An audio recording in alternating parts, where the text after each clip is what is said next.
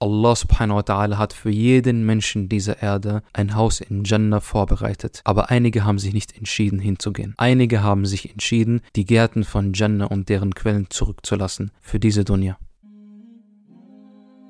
Assalamu alaikum und willkommen zu Salam Kalam. Mein Name ist Omar al-Attar und in jeder Folge teile ich Lehren und Weisheiten aus Koran und Sunnah, die mir dabei helfen, die Herausforderungen der Dunya besser zu bewältigen. Viele Muslime da draußen haben in ihrem Leben eine Form von Jahiliyyah erlebt. Eine Zeit, in der sie vergleichsweise zu anderen Phasen in ihrem Leben keine so gute Beziehung zu Allah und seinen Dien hatten. Davon bin ich keine Ausnahme. Und in dieser Folge erzähle ich von einer Eier im Koran, die in mir Scham, Trauer und seltsamerweise eine gewisse Dankbarkeit hervorgerufen hat. Falls du dich selbst gerade in einer kleinen Jahiliyyah-Phase befindest, dann hoffe ich, dass diese Folge dir dabei hilft, deinen Weg wieder zurückzufinden. Viel Spaß!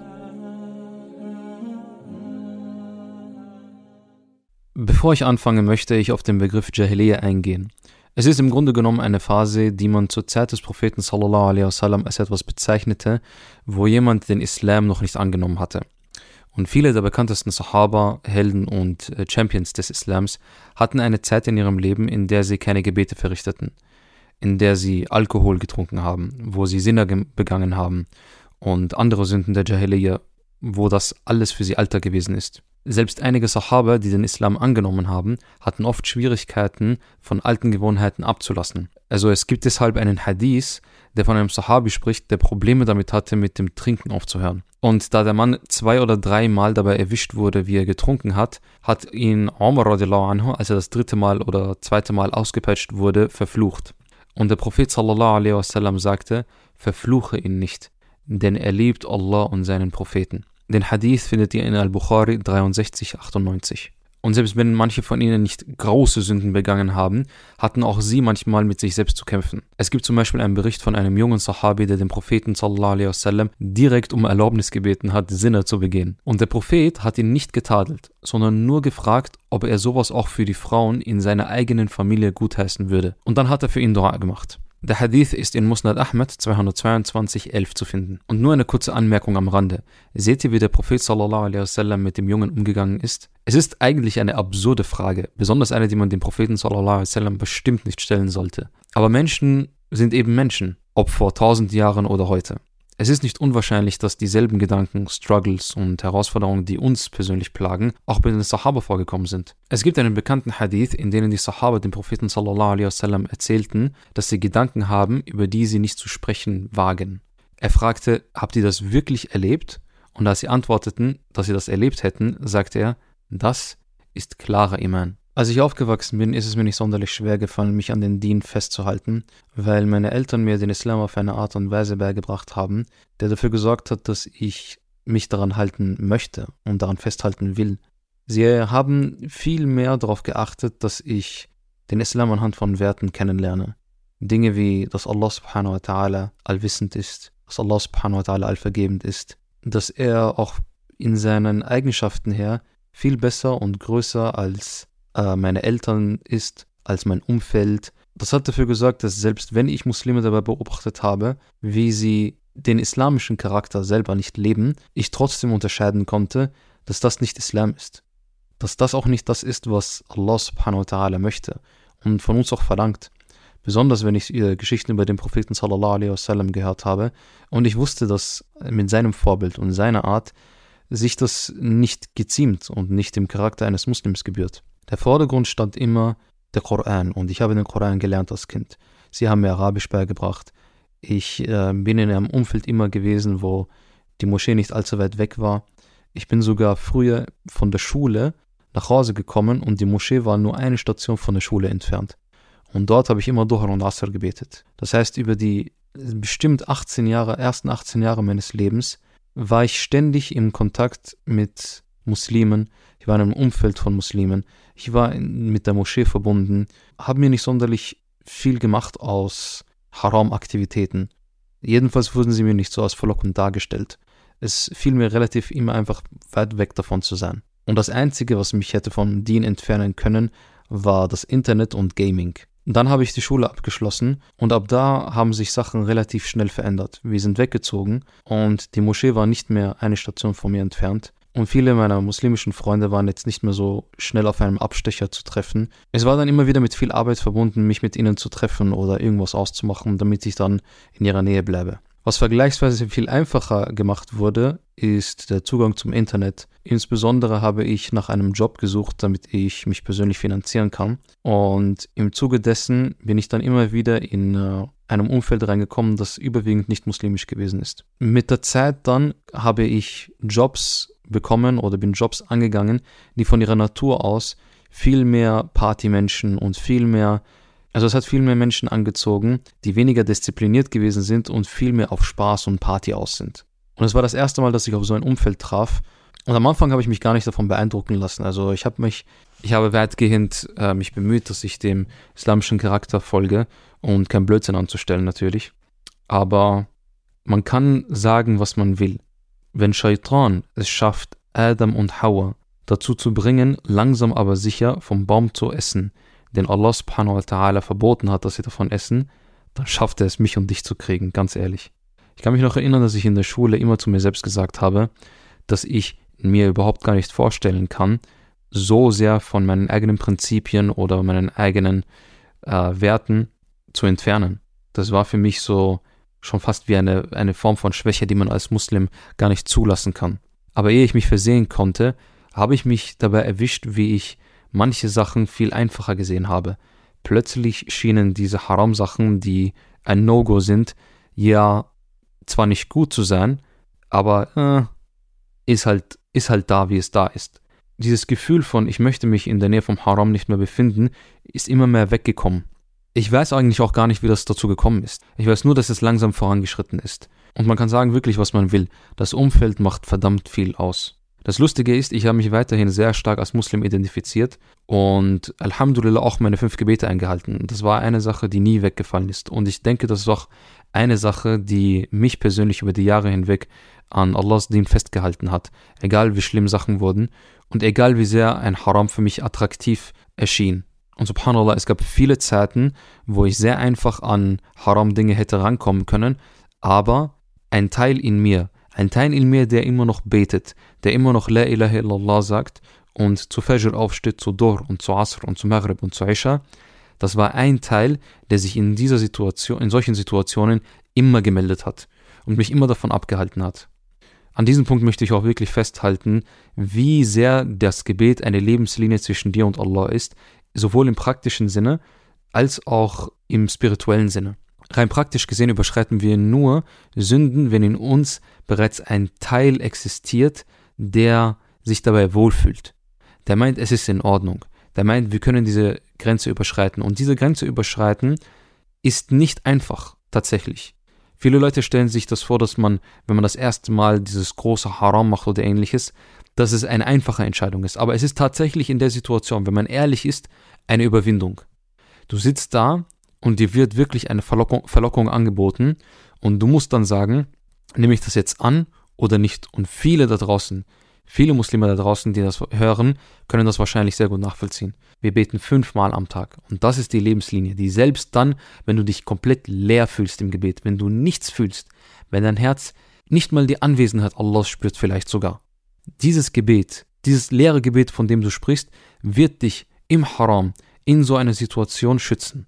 Allah sagt im Koran, Inna salat tanha anil fahsha'i wal munkar. Das Gebet setzt Schamlosigkeit und diesen Sünden ein komplettes Ende. Alhamdulillah, trotzdem, trotz, obwohl ich immer noch gebetet habe, habe ich doch eine, eine Art kleine Jahiliya erlebt, wo mich der Haram doch nicht so abgestoßen hat, wie es vielleicht hätte tun sollen. Und ich mich in der einen oder anderen Situation wiedergefunden habe, wo ich mir selber die Frage gestellt habe, sollte ich als Muslim mich an so einem Ort oder in der Anwesenheit von so und so jemandem wirklich befinden, ist das wirklich das Richtige. Und es gab definitiv eine Zeit, wo ich selber nicht dieses abstoßende Gefühl gehabt habe, was definitiv hätte da sein sollen, weil das ist das, was Iman mit einem macht. Und mit der Zeit hat sich das auch auf meine persönlichen Prioritäten im Leben ausgewirkt. Und das ist eine Sache, die viele Leute unterschätzen.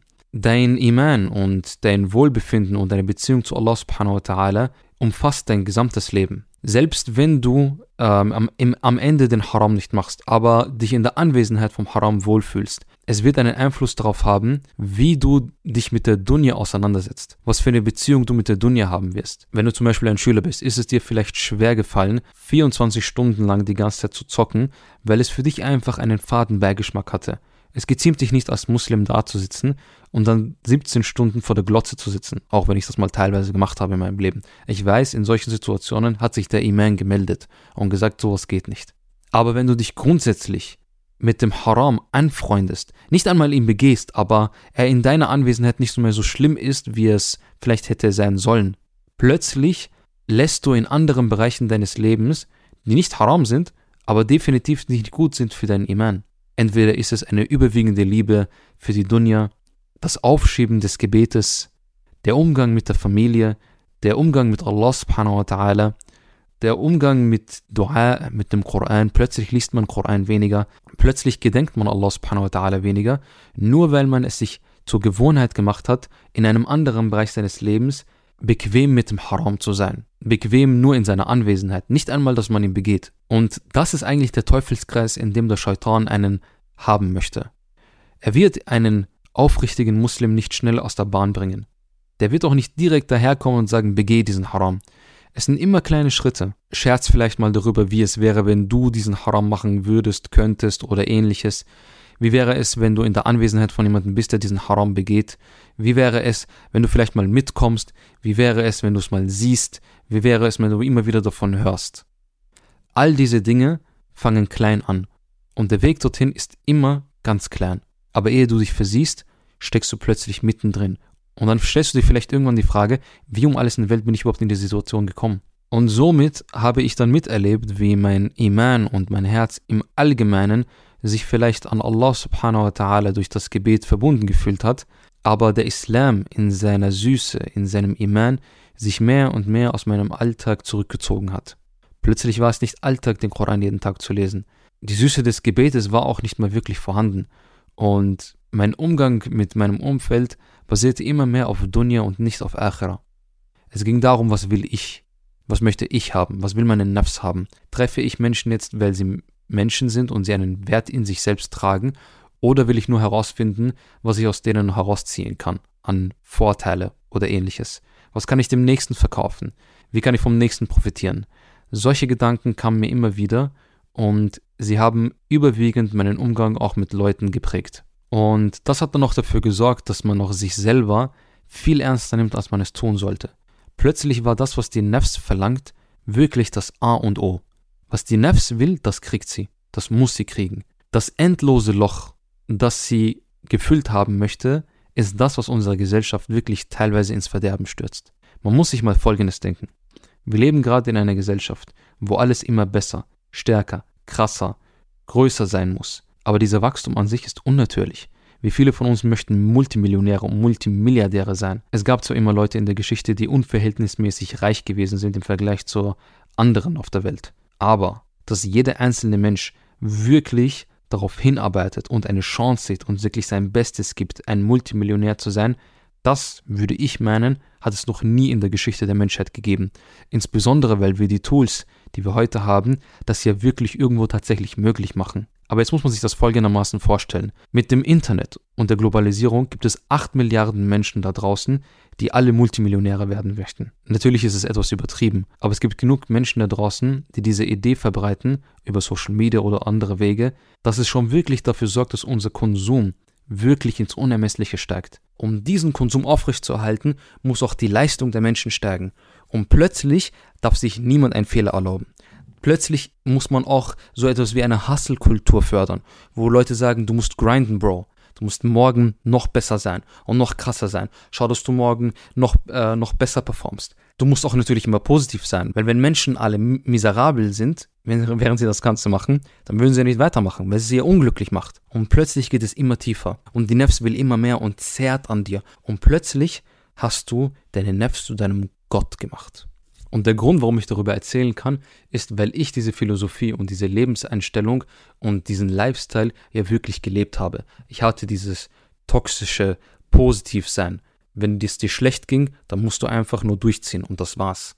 Wenn du etwas leisten möchtest, dann musst du bis spät in die Nacht durchziehen. Und das hat sich dann immer mehr und mehr und mehr und mehr entwickelt, bis man wirklich merkt, dass du diesen Anspruch, den diese Nefs durch ihre Gier setzt, einfach nicht tragen kannst. Und je größer diese Erkenntnis wurde, desto mehr stieg die Angst. Desto mehr ist man ängstlicher geworden. So lange, bis es wirklich bei mir Bumm gemacht hat.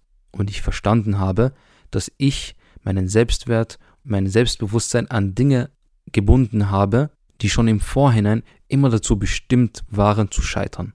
Diese Dunja und meine Nafs. Obwohl es sich gut angefühlt hat. Es hat sich verdammt gut angefühlt, jeden Tag dem nachzugehen. Auch teilweise gab es ja Erfolge. Es ist ja, es ist ja nicht nur alles Misserfolge. Manchmal hat man es ja geschafft, diesen eigenen Konsum zu decken und die Leistung dafür zu erbringen. Und dann hat es sich verdammt gut angefühlt. Und wenn nicht, dann verdammt schlecht. Aber dann, wo es bei mir wirklich dann zum Endstadium kam, wo ich dann voller Angstzustände gewesen bin, für Wochen und Monate aufeinander, dann habe ich angefangen zu reflektieren. Dann bin ich stehen geblieben und habe mir eine Frage gestellt.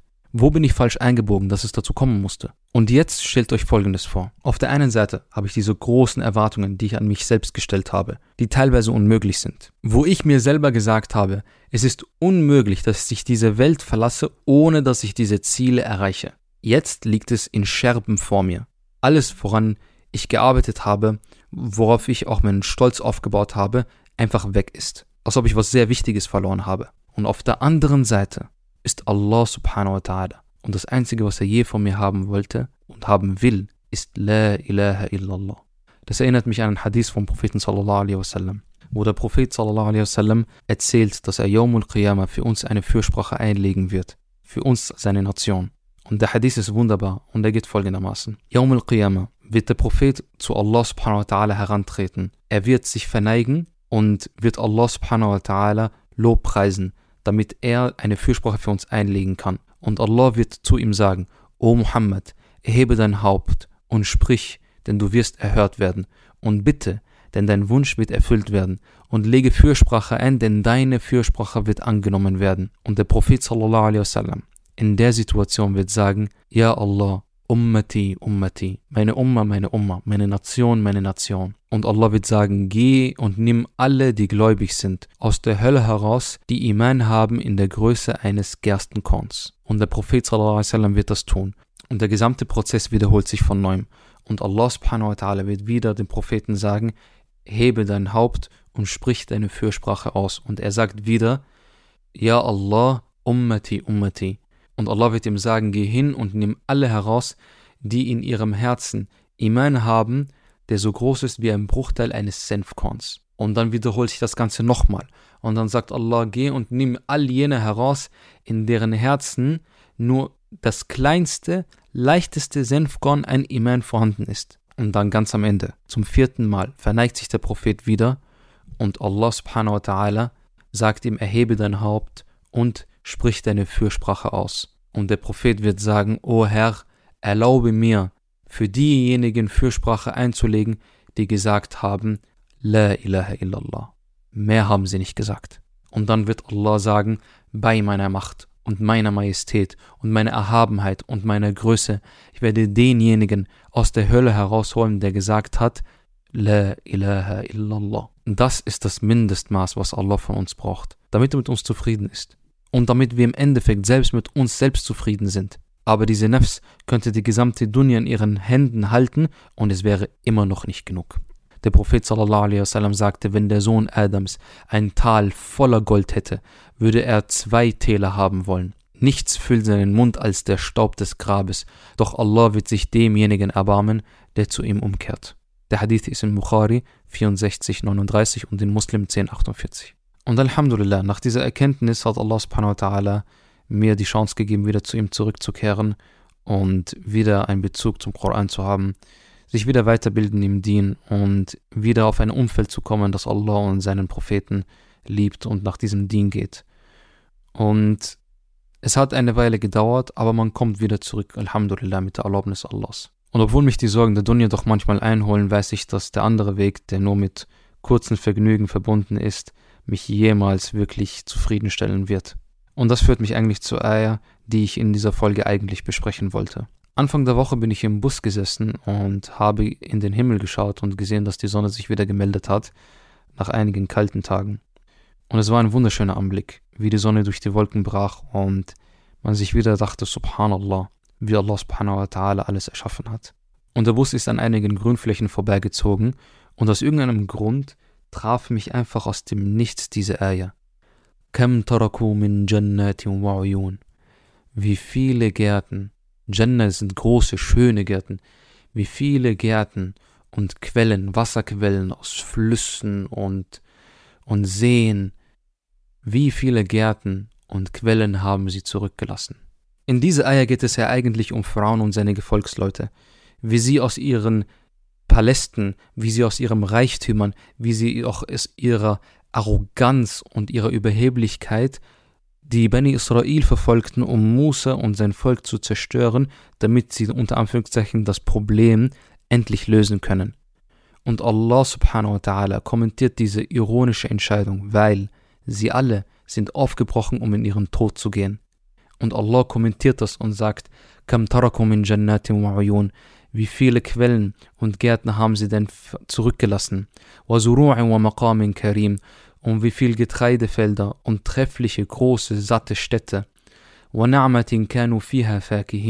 Und ein angenehmes Leben, in dem sie vergnügt waren. Haben sie nur die Gärten in Ägypten zurückgelassen und, den, und der Reichtum, der bei ihnen daheim gewesen ist? Oder haben sie auch die Gärten und die Quellen und die Ni'ma und die Gaben die auf sie gewartet haben, im Paradies zurückgelassen. Der Prophet sagt, keiner wird ins Paradies eingehen, ohne dass ihm der Platz gezeigt wird, den er im Höllenfeuer eingenommen hätte, wenn er Böses getan hätte, damit er dankbarer wird. Und keiner wird in das Höllenfeuer eingehen, ohne dass ihm der Platz gezeigt wird, den er im Paradies eingenommen hätte, wenn er nur Gutes getan hätte, so dass es für ihn ein Grund zum Trauern sein mag. Allah subhanahu wa ta'ala hat für jeden Menschen dieser Erde ein Haus in Jannah vorbereitet, aber einige haben sich nicht entschieden hinzugehen.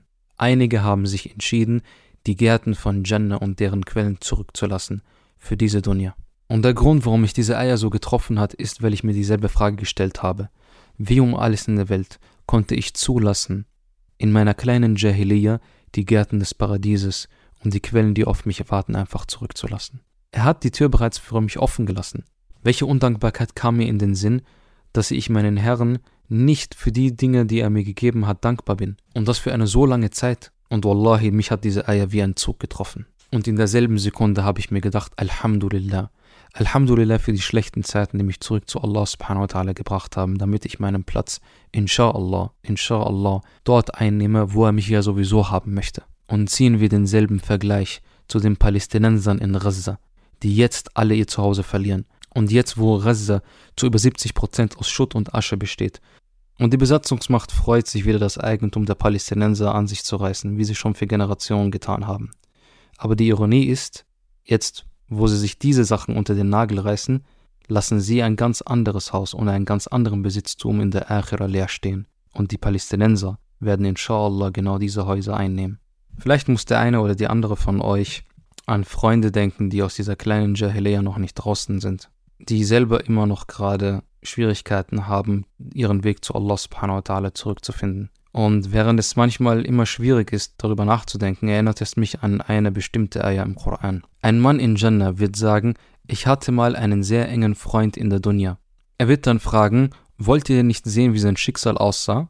Denn er und andere werden schauen und sehen, dass er mitten im Höllenfeuer ist. Und der Mann, der ihn sieht, wird dann sagen, bei Allah, du hast mich fast in den Ruin getrieben. Wäre es nicht eine Gabe von meinen Herren, so wäre ich definitiv auch von denjenigen, die in der Hölle sitzen. Und der Mann dreht sich dann zu seinen anderen Freunden um, die mit ihm in Jannah sind und sagen, könnt ihr euch vorstellen, dass wir niemals sterben werden, außer unseren ersten Tod und dass wir nicht bestraft werden wie die anderen?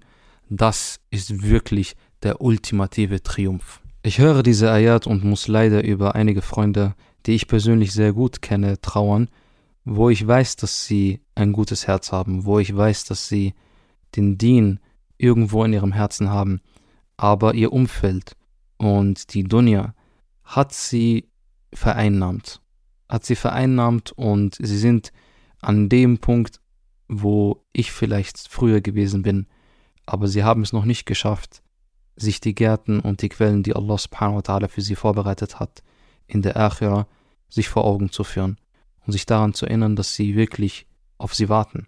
Für an diesem Punkt möchte ich Dua für all jene machen, die vielleicht noch immer in ihrer kleinen Jahiliyyah sind, die vielleicht selber noch nicht es geschafft haben, da rauszukommen, die es vielleicht versuchen, aber noch nicht die Kraft aufgebracht haben, die richtige Entscheidung zu treffen. Für an diesem Punkt möchte ich Dua für sie alle machen, dass Allah sie alle recht leitet. Wenn du selber diese Person bist, inshallah, möge Allah dich recht leiten, dich wieder zu den Gärten und zu deinem Haus führen, das auf dich wartet, inshallah. Möge Allah uns alle standhaft halten und uns vom Kufr bewahren und uns für immer auf den geraden Weg beibehalten.